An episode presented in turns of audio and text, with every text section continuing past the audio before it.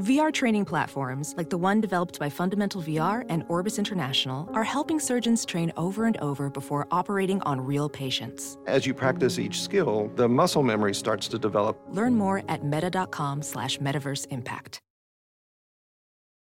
As you write your life story, you're far from finished. Are you looking to close the book on your job? Maybe turn a page in your career? Be continued at the Georgetown University School of Continuing Studies.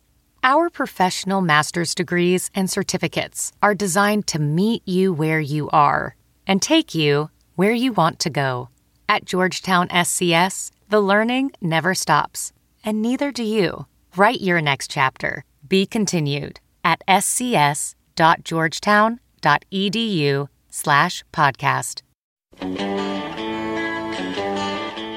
Good music is what we want to hear. What do you mean, good music? It's what we dance to, what our children will dance to. And if you don't want to play it, then take your records and go home.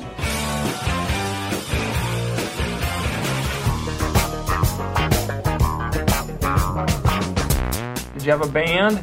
Good or bad? It's a great band. It's a bad band. It's like pizza, baby. It's good no matter what. There's music in the air. Welcome to Sound Opinions from Chicago Public Radio and American Public Media. I'm Jim DeRogatis, the pop music critic at the Chicago Sun-Times. And I'm Greg Kot. I write about rock and roll for the Chicago Tribune. Today on the world's only rock and roll talk show, Jim and I welcome musical collaborators Zooey Deschanel and M. Ward of She and Him. Plus, we'll review the long-awaited comeback attempt by Whitney Houston and the latest from Brit buzz band, the Arctic Monkeys. Support for Sound Opinions is provided by founding sponsor Altec Lansing and their new mixed speaker system, the next generation boombox for iPhone and iPod. Online at alteclansing.com. You're listening to Sound Opinions, and time now for some music news.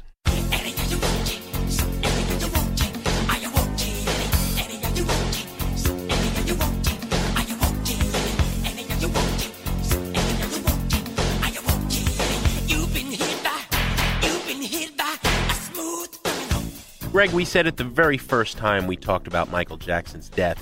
This is going to be a story that goes on and on, and it has not disappointed us in terms of the shocking twists and turns that it seems to take every other day. This latest one is a bombshell. The Associated Press has reported that the Los Angeles County coroner has ruled Jackson's death a homicide that he was killed by the combination of drugs he had taken. Uh, as of this taping, they haven't officially said that, but the AP seems to have really good sources in the coroner's office. Homicide doesn't mean he was necessarily murdered, but it does pave the way for criminal charges to be brought in case the Los Angeles officials go in that direction. And the man they're looking at is Dr. Conrad Murray, who could be subject to a manslaughter investigation, that it was not an intentional murder of Jackson, but he contributed to his death by administering these drugs. Michael seemed to have trouble sleeping quite a lot, and uh, Murray was on board to drug him in order for him to get some sleep. Some of the drugs that he he took, uh, you know, were fairly common: Valium, lorazepam. But the drug that seems to have combined with those and contributed to his death was called propofol, which Jackson called his milk. When he really had trouble sleeping, he asked for his milk. This was a milky white drug that most commonly was injected into people to knock them out heavy duty for surgery. Mm. This is not a sleeping pill, okay? The question involved in this story is one of the timeline. At what point did Dr. Murray inject the drugs? At what point did he realize that Jackson stopped breathing? At what point were the uh, uh, paramedics called in. Uh, there's two different timelines. Dr. Murray's makes it all seem as if it happened fairly quickly. My client, my patient is not breathing. He calls the ambulance. The other timeline uh, that comes from interviews with people who were in the household puts it at uh, an hour's delay between administering the drugs, realizing Jackson wasn't breathing, and then calling the paramedics in, during which time apparently Dr. Murray uh, made a lot of personal phone calls on his cell phone bizarre, Jim. It's very bizarre. And as we continue the debate over who did or did not kill Michael Jackson, they keep selling him. Yeah. It's, it's amazing how this just happens. Court ruling in Los Angeles a few days ago basically allowing AEG, who was to promote that 50 concert comeback by Jackson at the O2 Arena in London, is now going to oversee the sale of part of his estate There's going to be a memorabilia sale at that O2 Arena starting in late October to coincide with the release of a movie that is also going to look behind the scenes of those rehearsals for that comeback tour. So AEG is going to start making money off of the Jackson estate very quickly. The estate is going to be splitting these profits halfway. It's 50 50. They expect to make at least $6 million alone from the memorabilia sale. Well, they had a considerable amount of money invested in Jackson's comeback, the Anschutz Entertainment Group. Yes, they did. So it appears that they're going to start making some of it back very quickly starting in October. In addition, the five surviving Jackson brothers, Jermaine, Jackie, Marlon, Randy, and Tito, are going to star in, get this, a reality TV series. Wow. On A&E. This is not a good idea. Not a good idea, but apparently they started filming this in January with the anticipation that there was going to be this tour, this comeback. Now it's going to be a full-blown series. One of the producers of the series says to anybody that says the family is capitalizing on Michael's death, it will be evident in the first episode that this is not true. Well, I'm sure that there's fascinating things that Tito Jackson does every day just to pass the time.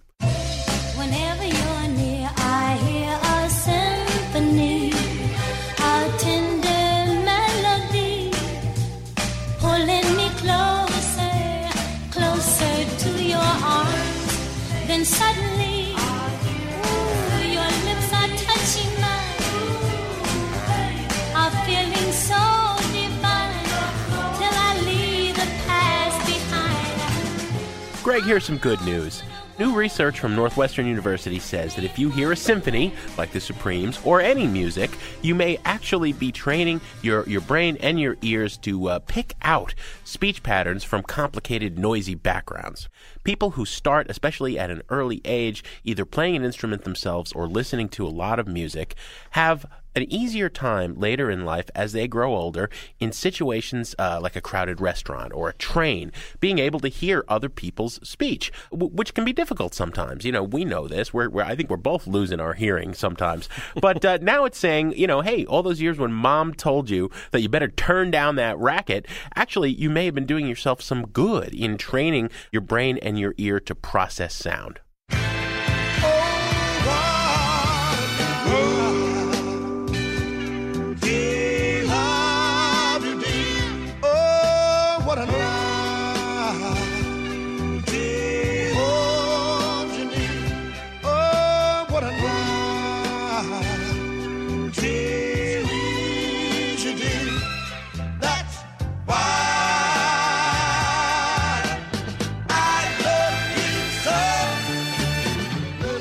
Is Oh What a Night, one of the great doo wop songs out of Chicago, the 1969 version. It was actually hit twice uh, in the 50s for the Dells and then again in 1969, the remake. The reason we're playing it is one of the vocalists on that track, Johnny Carter, died recently at the age of 75. Uh, one of the last living links to a great era of uh, singing, doo wop, and the kernels, the groundwork for soul music of the 60s and 70s was laid by these doo wop groups out of Chicago in the 50s. We're talking about groups like the Dells and the Flamingos, of which Carter was a part, as well as the Spaniels, the Moonglows, the Eldorados. Great groups, all, some of the most romantic music ever made the music of the Southern Church, the gospel music of the Southern Church, uh, transferred to the street corners and singing about romantic love in a way that I still think hasn't been equaled. Um, Carter was a key part of that movement. Uh, as I said, he sang in not only the uh, the Dells but the Flamingos, which was one of the great groups of the early 50s. And one of his great moments that we'll play in tribute to Johnny Carter, dead at the age of 75, is his song Golden Teardrops, on which he sings the lead vocals. Here it is on Sound Opinions. Teardrops. Remember when you fell from the eyes of my love. You made me reconsider what a fool I've been and swear to God I'll stray no more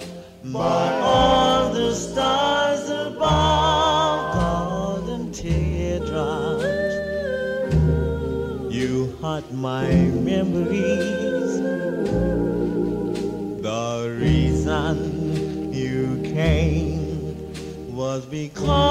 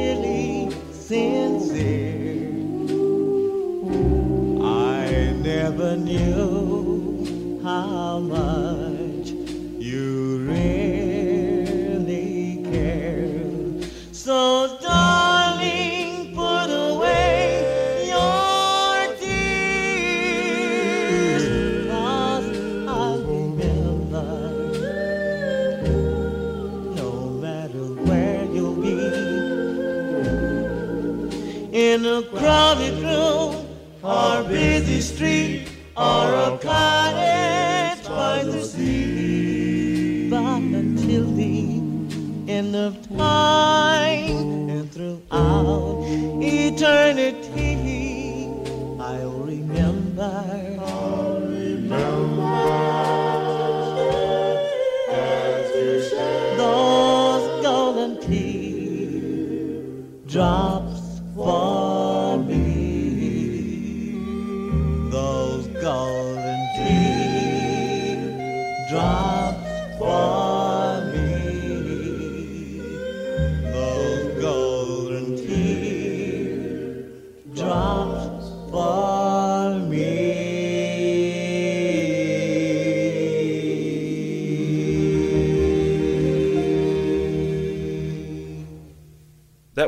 Golden Teardrops from the Flamingos in honor of Johnny Carter.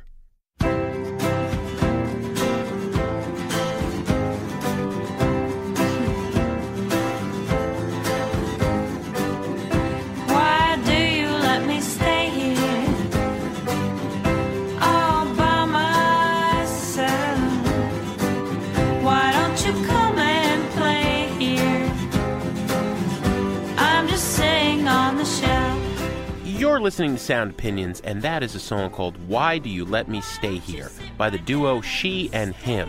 Who are She and Him? Matt Ward is uh, well known in the underground rock world, great singer and songwriter in the folky vein. For this project, She and Him, he teamed up with singer Zooey Deschanel, who up until now is really best known as an actress, starring in the film 500 Days of Summer. She's been in Elf, she's been in Almost Famous. We had M. Ward and Zooey Deschanel come into the studio last year as they were promoting their debut album, Volume 1. You're just so pleasant.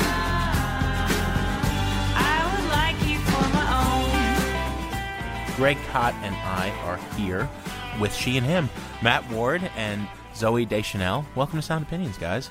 Thank you. Nice to be here. Let's start at the very beginning of how this collaboration began. It's probably a story you're sick and tired of telling, but you were working on a soundtrack for film, and, and Zooey, you were in the film, and then you got put together. The director of the film, a gentleman named Martin Hynes, he asked us to do a duet for the soundtrack, for the end credits. And so we got together to record it, and it was really fun. So this is the movie The Go Getter. Yes. What did he know you could sing? Yeah, yeah. No, he knew I was a singer. I, I've been a singer for yeah since I was a child, and he thought we would sound good together. And I'm not sure if it was Martin. I, maybe Martin told you that I had a bunch of songs. Was it Martin, or did I tell you? Can't remember. I thought you told me but Yeah. Well, I had been Going back a few years now. Yeah, it was, it was a while ago. And you two didn't know each other before then, or No, no. I mean, I was a big fan of, of Matt, and I was sort of secretly writing all this music, and I had just like tons of music, and I recorded these little baby demos of them, and they're kind of in my bedroom, and somehow I got up the courage to send them to Matt.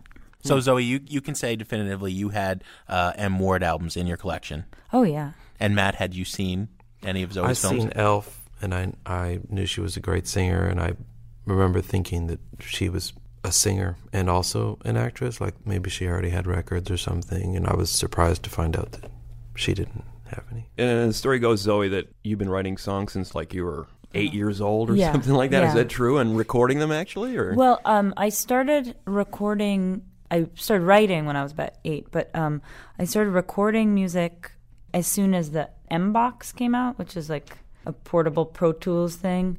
Maybe it wasn't as soon as it came out, but it's, I got one in like 2002 or something, and I had all these songs. So I just like started recording all these songs and and becoming a little bit obsessed with it.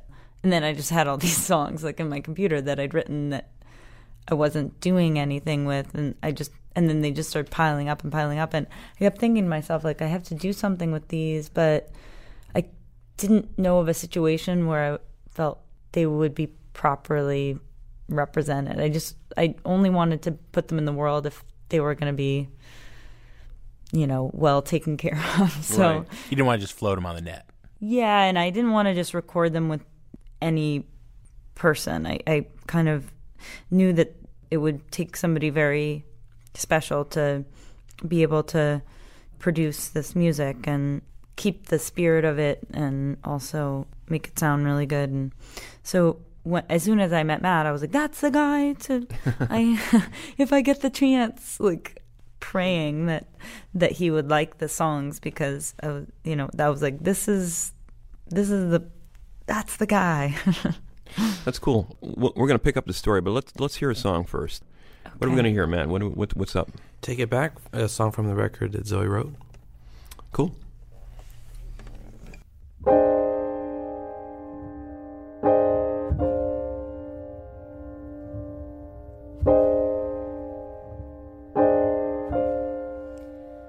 Take it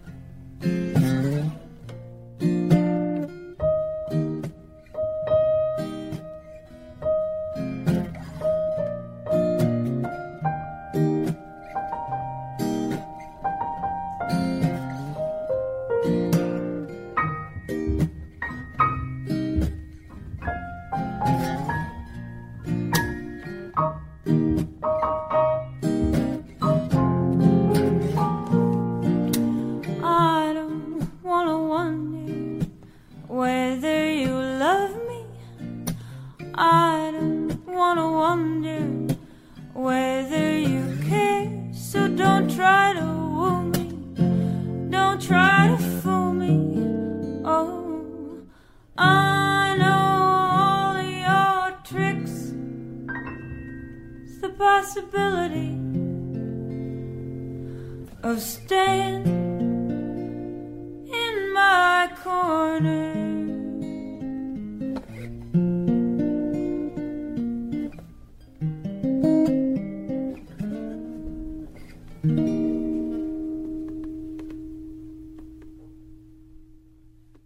That's Zooey Deschanel and M. Ward of She and Him performing their song Take It Back. When we return after a short break on Sound Opinions from Chicago Public Radio and American Public Media, we're going to continue our conversation with the band, and later we're going to review new albums from pop diva Whitney Houston and UK rockers the Arctic Monkeys. I'm all out of luck, but what else could I be? I know he's yours and he'll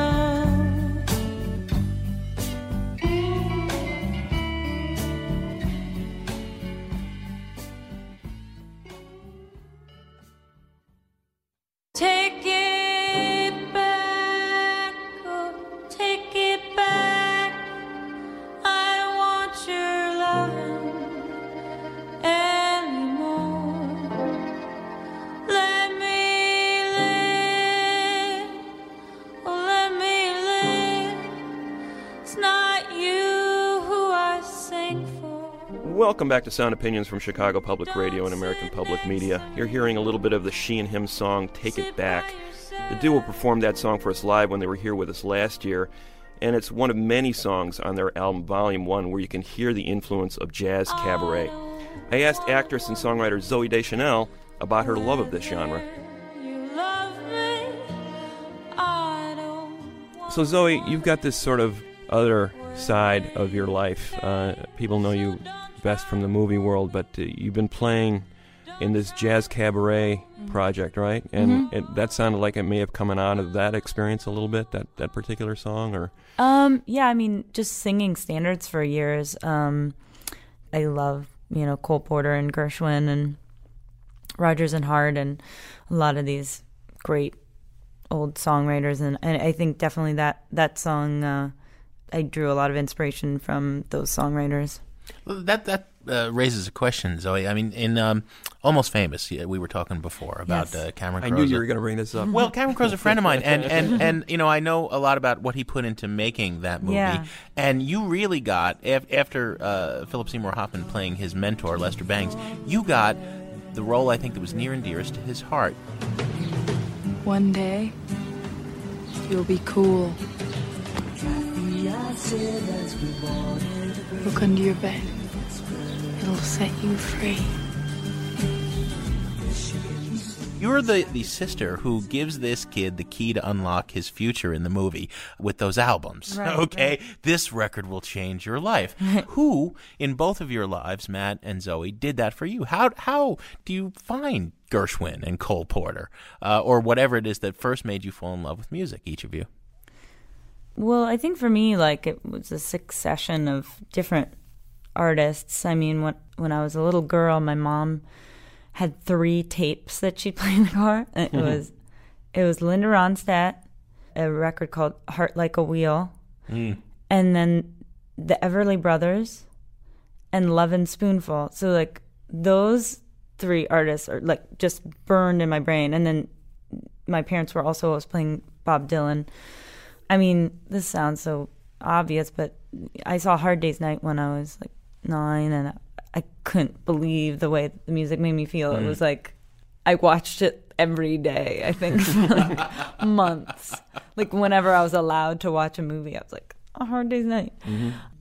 and then and then I think it, I was a little bit older when I sort of discovered the standards. Um, I, it was through listening to Ella Fitzgerald records and Nina Simone in, in high school. Mm. Matt, what about you? What was that moment that, that, that you had this explosion that said, yes, this is my life?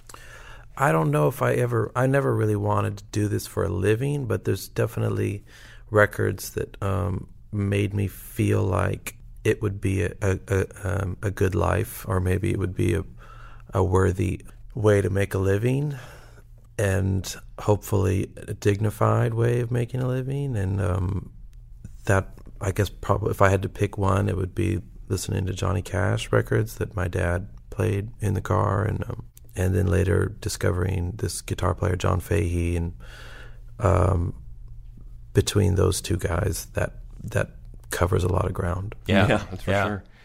You know, it's interesting too. Uh, the aesthetic uh, that you're talking about here comes across in the rec- the way this record sounds. Uh, She and Him, Volume One, but the whole idea of it doesn't have a fixed sense of time about it in terms of well, God, that sounds like a a 2007 drum sound on that record, or that sounds like a you know a 1986 synthesizer.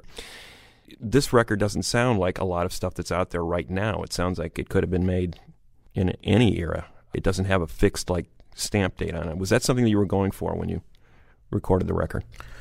Absolutely, yeah. I mean, I'm we're both, I think, bigger fans of recordings, analog recordings, than uh, most digital recordings, and um, we referenced and I've been borrowing production ideas from older records um, since I started making records, and um, it's a fun challenge to um, borrow production ideas with with respect to um, the you know the geniuses that that discovered them, and hopefully, yeah, I think having a a record live in a in a place and time that's not specifically uh, distinct is to its benefit. It's one of those things where do you think about things like this when you're recording Zooey that well obviously this is a, you know first kind of coming out party for you as a, a recording artist but it it's, it seems like this is the kind of record you could put on 20 years from now and it's not going to sound I mean, hokey you know what I mean the yeah, I mean, it was all in the moment. It was very really fun experience because everything that happened was of the moment and it came out of just the spirit of making music and it was very organic. And we recorded it on tape and we tried to use m- mostly you know real things as much as we you know as in like they're in the room you know like they're not digital. But we weren't tethered by that idea. We weren't didn't feel like oh if we wanted to do something digital we'd be no we made this rule. It wasn't we weren't rule bound but pretty much that's just where the tastes lay. So Well, and the irony of, of recording it that way for the final version of, of Volume 1 is that as you were working on them, I mean, Zooey, you were in Los Angeles, you're writing these songs, you're sending Matt your recordings up in Portland. oh, yeah. Right? Yeah, no, know, via email, you know, all which my is like. all my demos. I mean, I recorded. What's funny is that uh, all all of my demos I recorded on GarageBand and on the Pro Tools. So like Mhm. that's. I mean, I have to say like, if it weren't for digital technology, like I wouldn't being able to play with harmony uh, is like one you know one of the the things that I love most about making music and and I just wouldn't be able to do that you know I mean Yeah. I might but it would just be a lot you know if it weren't for Les Paul you know Yeah, there you go. It all starts there. Yeah. but um but yeah I mean I think that um the most hilarious thing is that the the we put a little sort of hidden track on the in the end of the record of uh, "Swing Low, Sweet Chariot" that I recorded all all vocals on GarageBand, like on my computer, like in the middle of the night. Swing low, sweet chariot, come for carry me home. Swing low, sweet chariot, come for carry me and we had it mastered and it, it sounds like it's from Mhm. like because it's all hissy and so it's like the thing that sounds the most old is the one that's the most the most The digital most new, right? Yeah, right. Why don't you give us another song, and if you can, illustrate a little bit about how that email back and forth went. I think I sent them I sent them to Matt and it was like a week before I actually heard back and I was like I was like the whole week I was like I hope he likes them and then I'm like and I'm like if he doesn't like them it's totally cool like I'll That's figure out mean, something dude. else What were you doing Yeah, that week? I don't he was check, on I vacation don't check or my something. email that much. Um, She's hanging on dying on the tenterhooks. other end, and you're, You and you're know. like, don't check in your email. right. Wow. You're like I was on vacation I was like oh that's totally cool whatever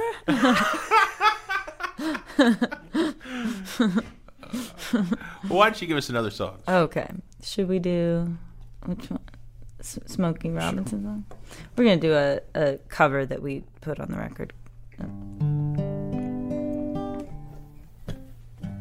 I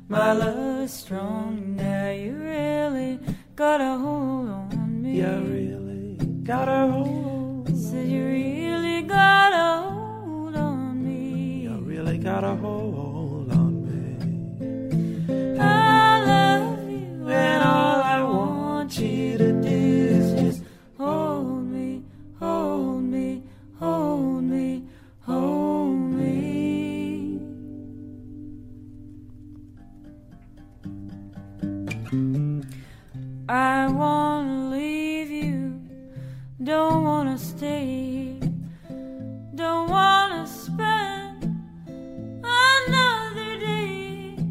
Oh, oh, oh, oh, oh you do me wrong now. My love is strong now. You really got a hold on You me. You really got a hold. Said you really got a hold on me. You really got a hold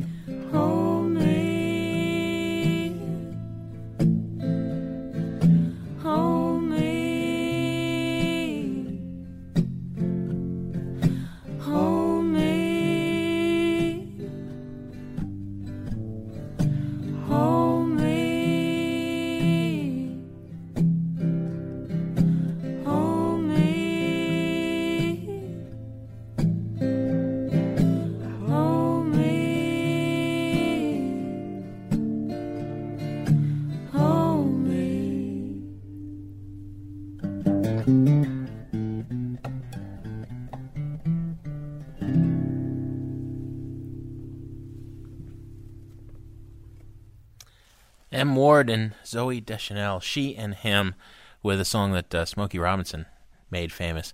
Now, it takes guts to cover a song that's that well known, that classic, and try to put your own stamp on it.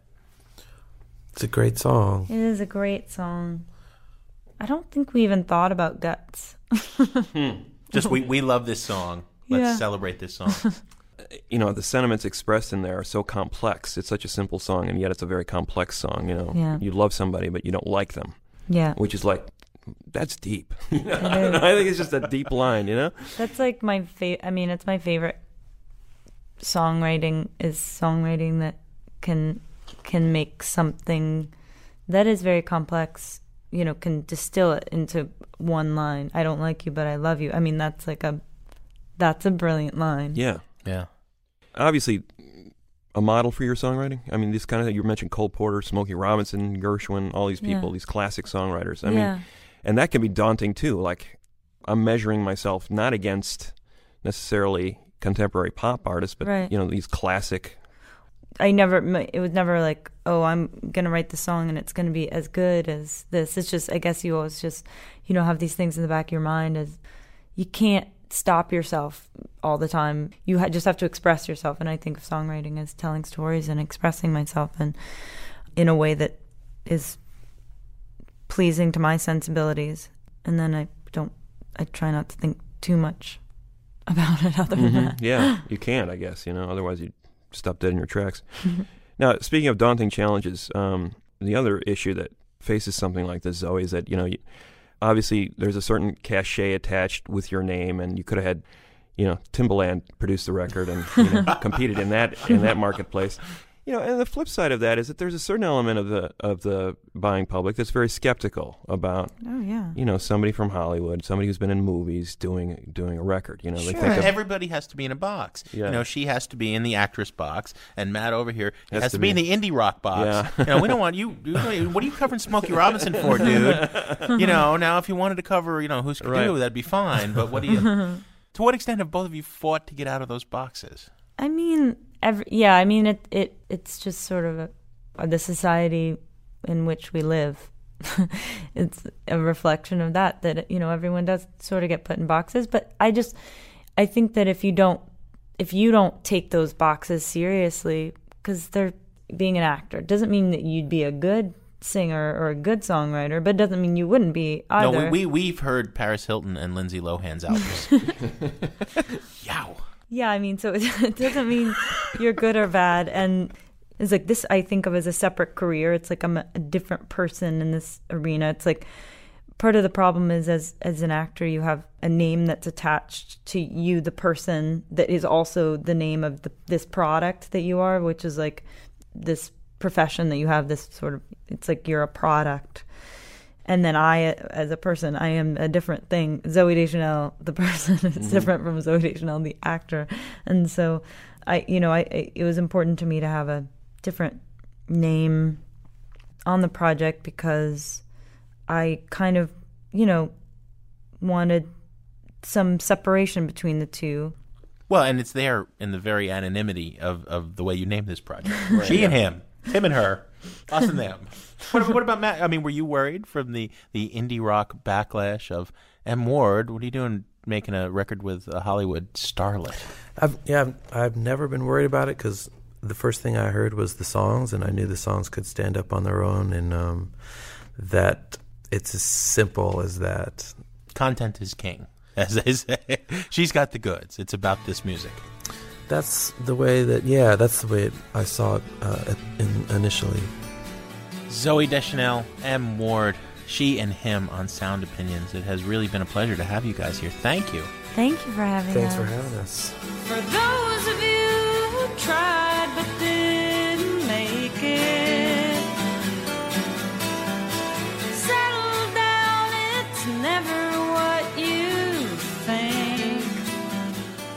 To hear more She and Him songs, visit soundopinions.org. And to make a comment on the air, call our hotline, 888 859 1800. Jim and I are going to be back after a short break on Sound Opinions from Chicago Public Radio and American Public Media with reviews of new albums from Whitney Houston and the Arctic Monkeys.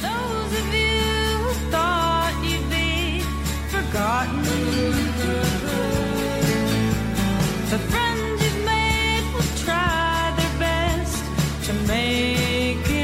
so.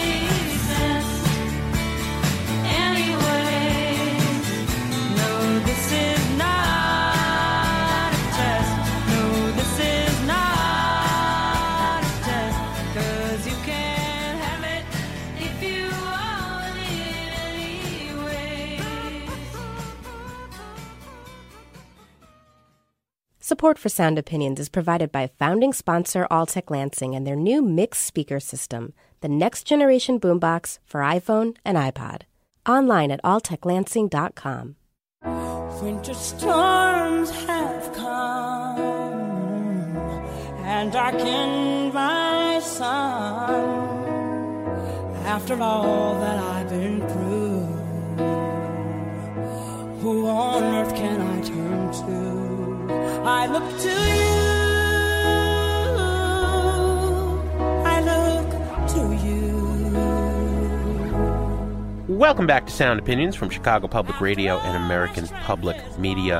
That is the title track, I Look to You, of the eagerly awaited, long time in the making new album by Whitney Houston. Greg, there is a whole generation now of pop and R&B fans who know Whitney Houston primarily from reality television, being Bobby Brown, which shared her troubled home life with the world. She finally divorced Brown in uh, 2007, but not before a series of headlines, uh, rather tawdry headlines. She was busted for pot in Hawaii. She canceled at the last minute an appearance at the Academy Awards. There were heavy duty rumors out there that The Voice, that was her nickname, The Voice, had been ruined by substance abuse. Now, post rehab, post reconnecting with her faith, post Brown, Whitney is trying to rebuild her career.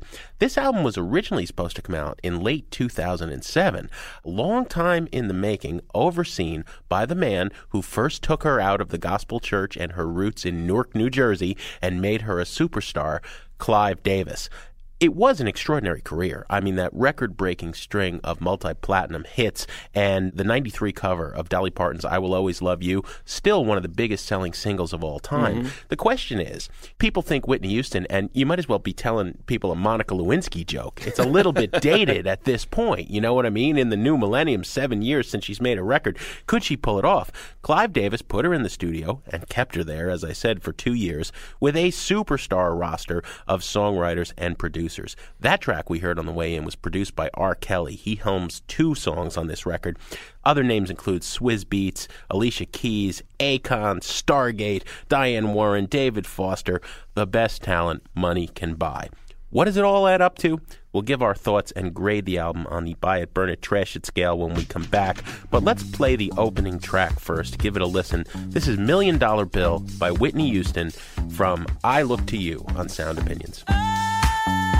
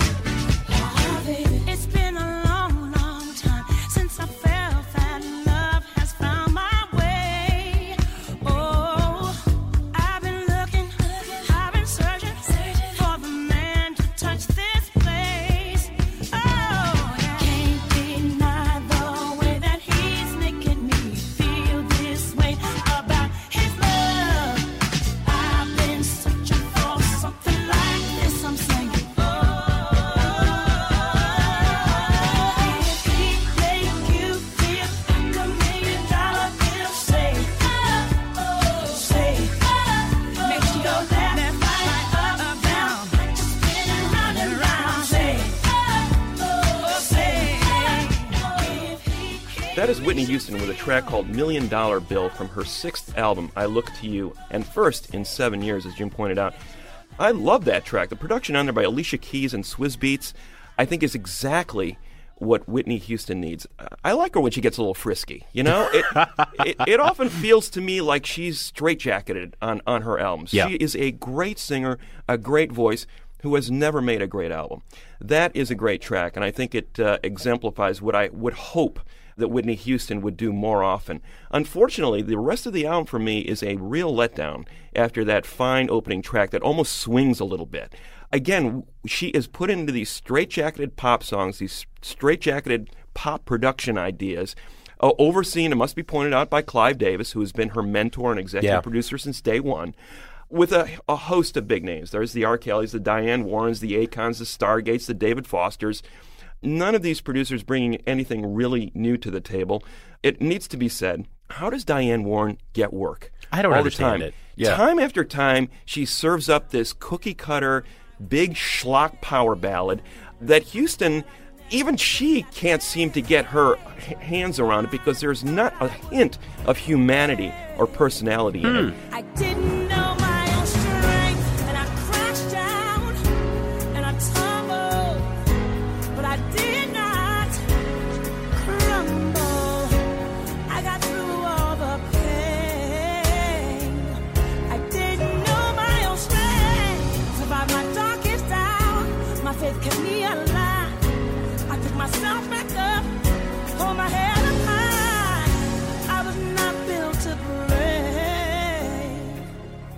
So, as a result, Houston sounds, again, somewhat robotic on this record, like she's being plugged in, just a pretty ornament on these modern production tracks.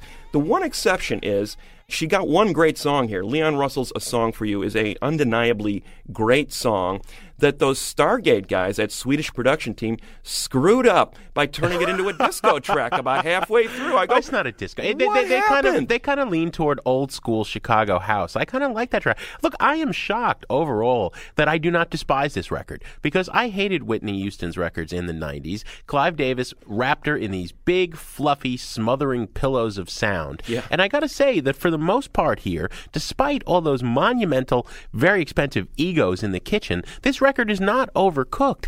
The Kelly tracks in particular pare things down to just, you know, spare rhythm section and, and grand piano. And I think pretty much from start to finish, except for when Akon, you know, the master Yeah. of autotune, lends his vocals in a duet with Whitney, who actually can sing.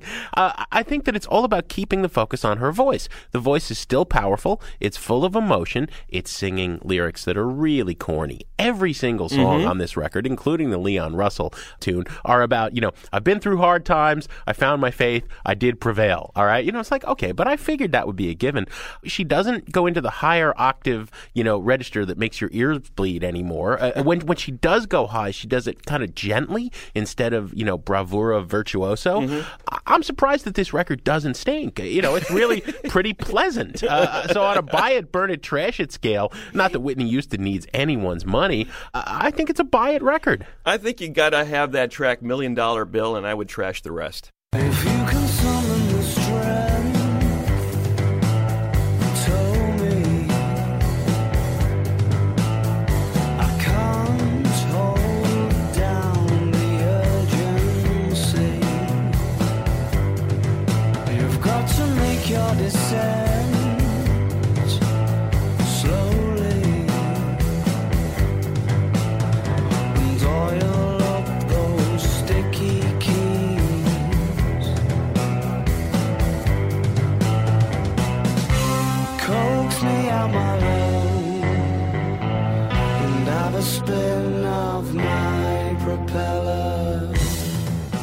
That's a song from the new Arctic Monkeys album Humbug called My Propeller with Alex Turner on those coy lead vocals. Turner was a teenager when he turned the English pop scene upside down in 2005 with a series of tracks on the Arctic Monkeys website that were spread all over the internet and made this band a huge sensation before their first album even came out. They were selling out shows, their songs were being sung out loud in the streets of London, and created the fastest selling debut album in the history of UK pop with Whatever People Say I Am, That's What I'm Not in 2006. If you remember that album at all, you will remember it for that single, I Bet You Look Good on the Dance Floor. Big hit in Europe and the UK, less so in the US, but certainly made their mark here as well. They followed it up quickly in 2007 with an album called Favorite Worst Nightmare, an album that did slightly less well in the US, and, and some of the buzz wore off a bit. So they took a couple of years off. They went into the California desert with an unlikely choice for a producer for album number three, Josh Homme of Queens of the Stone Age. An unlikely pairing that resulted in the new album called Humbug. Let's hear how the collaboration with Homme, famous for that desert rock stoner metal sound with Queens of the Stone Age, turned out. Here's a track from the new album called Crying Lightning on Sound Opinions.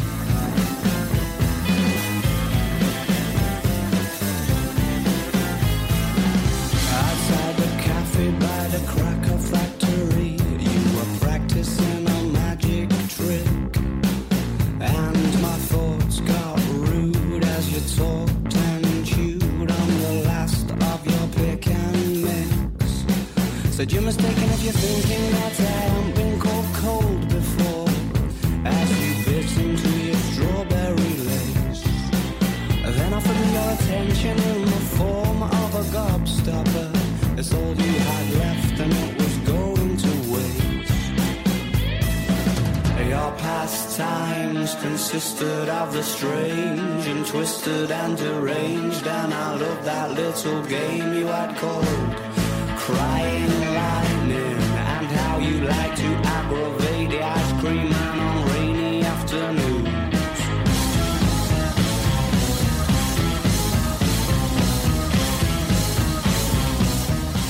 That is Crying Lightning by Arctic Monkeys on Sound Opinions from their third album, Humbug. And boy, do I love that track. It exemplifies everything that is great about this record the decadence, the wit. There's that tom heavy groove. It's hitting you like Sunday morning's hangover. There's that Snake Charmer guitar line. And then there's Turner coming in with these wonderful, you know, he, he's a graduate, Greg, of the UK School of Sociological Lyricists, started by, you know, Ray Davies and, and furthered by Morrissey and Bryan Ferry. Right. You know, he's talking about meeting this Lolita like lass who puffs out her chest like she'd never lost a war. and you know, it's going to be bad for him, but he's going to get involved and he's going to regret it. This is an album about going down dark alleys. It's uh, it's very Lou Reed in that way. It's very much inspired by what I would call the warlock soul of Nick Cave or Scott Walker. It's a real departure for these guys. They were all about that Brit pop and dance punk buzz, and now they're doing something different. I applaud them for it. It shows that they have depth. I love this album. This is an album to just sit at home in your dark cave and groove to. And uh, I got to say, it's a buy it record. Well, I applaud them too for making the effort. Uh, they clearly needed a change of pace. I think they were in a similar position to bands like Franz Ferdinand and the Yeah Yeah Yeahs, who made second albums that were sim- too similar to the first albums and needed to make a big change on album number three. Uh, the Yeah Yeah Yeahs succeeded more so than Franz Ferdinand, and now I would add Arctic Monkeys to that, you know, nice try guys, but you didn't get all the way there category. I, I love the idea that they worked with Homme. It was a, it was a big risk. I love some of the dark tangents that he brought to the mix. But I don't think the songs are quite as strong. I think by far the strongest track on this record is one called Cornerstone that Homme actually didn't produce. Uh, it was done with their original producer, James Ford, back in New York. I I saw you in the rusty hook, huddled up in a wicker chair. I wandered over for a closer look and kissed whoever was sitting there. She was close and she held me very tightly till I politely, please, can I call you her name? Otherwise, I think those songs that hung together so well on that first Arctic Monkeys album aren't quite there on this record anymore. I love the melodies and the exuberance that this band had in those initial two records, and they've replaced it with texture and atmosphere on this particular record. And I hear what you're saying. Dark Night of the Soul, it's kind of got that gothic feel to it, but I would have wished for a little bit more variety. I wasn't expecting a mood record from these guys. I was expecting a few more great songs, and I didn't get them. I think the problem are your expectations there, Mr. Kot. You're down on Whitney Houston. You're down on Arctic Monkeys. You're just in a foul mood. I think Alex Turner is a great songwriter, and I applaud the experiment, but he didn't get there, and I'm going to have to give this a burning. What do we have on the show next week? Next week, Jim, in honor of Labor Day, we're going to do great work songs. Greg, as always, we have some thank yous to say on the way out. She and Him were recorded by Sarah Toulouse, and our show was produced, as always, by our ace team of Todd Bachman, Jason Saldanha, and Robin Linn, with executive production and fearless leadership from Torey Southside Malatia, who, when I asked him if he agreed with you about that Whitney Houston review you just gave, said, Hell to the no!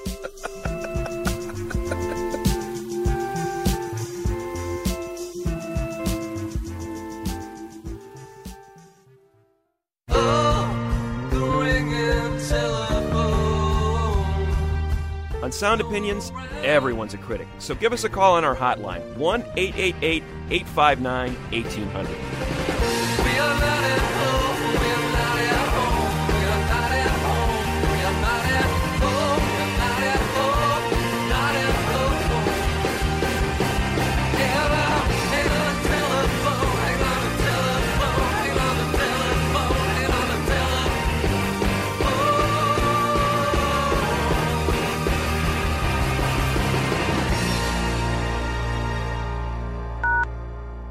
Messages.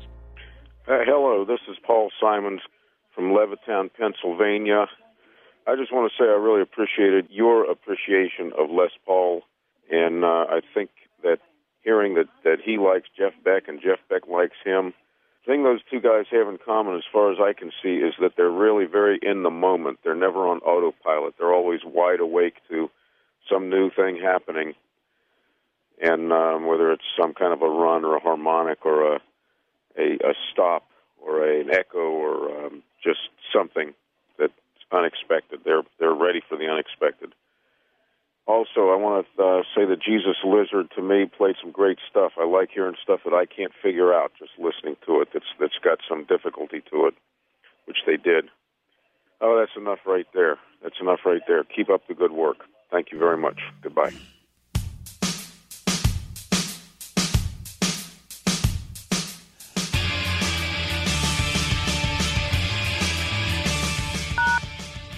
Uh, my name's Nick from Omaha, Nebraska. I just got done listening to the interview and live stuff with the Jesus Lizard. I believe they're one of the most underrated bands, and musically speaking, one of the most talented that lasted the longest. Sits in a tub and relives the stories she never lived. It makes me feel blank. It makes me feel blank like I miss. So talented, and the live shows are nothing short of uh, what I would consider a modern day Bacchus festival that you find in ancient Greece. Really enjoyed it.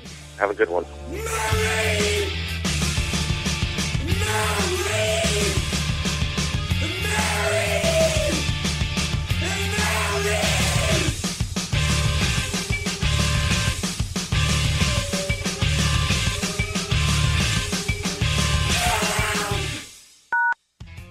Hi, my name's Dave Norman from Minneapolis. Just wanted to thank you guys for uh, having the Jesus Lizard on last night. Those guys are absolutely insane. They brought back a lot of good memories as I grew up a child of the 90s, especially the song Bloody Mary, which I remember picking up the CD. Um, my grandma rolled into town that weekend, and I recall she fell down the stairs at about 4 in the morning, cracking her head open on our ping pong table. The pool of blood was terrible. to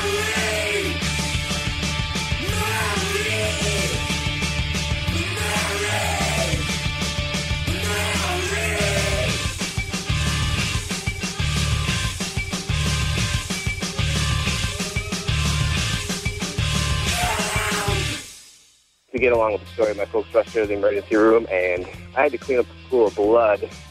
And it kind of coagulates. It's really nasty, but the song Bloody Mary was in my head the whole time, and it was quite a uh, surreal, disgusting experience.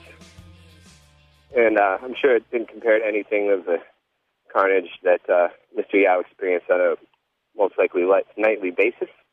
And thanks a lot. Bye. Now I've been sitting on this abandoned for years, Hey, Jim and Greg. This is Dan from Waterloo, Iowa. You were reviewing the new Regina Spektor album, and Greg mentioned that he probably would never like to hear the song with the dolphin sound again. Well, I work at a uh, clothing store that rhymes with gold gravy, and every day we play that song.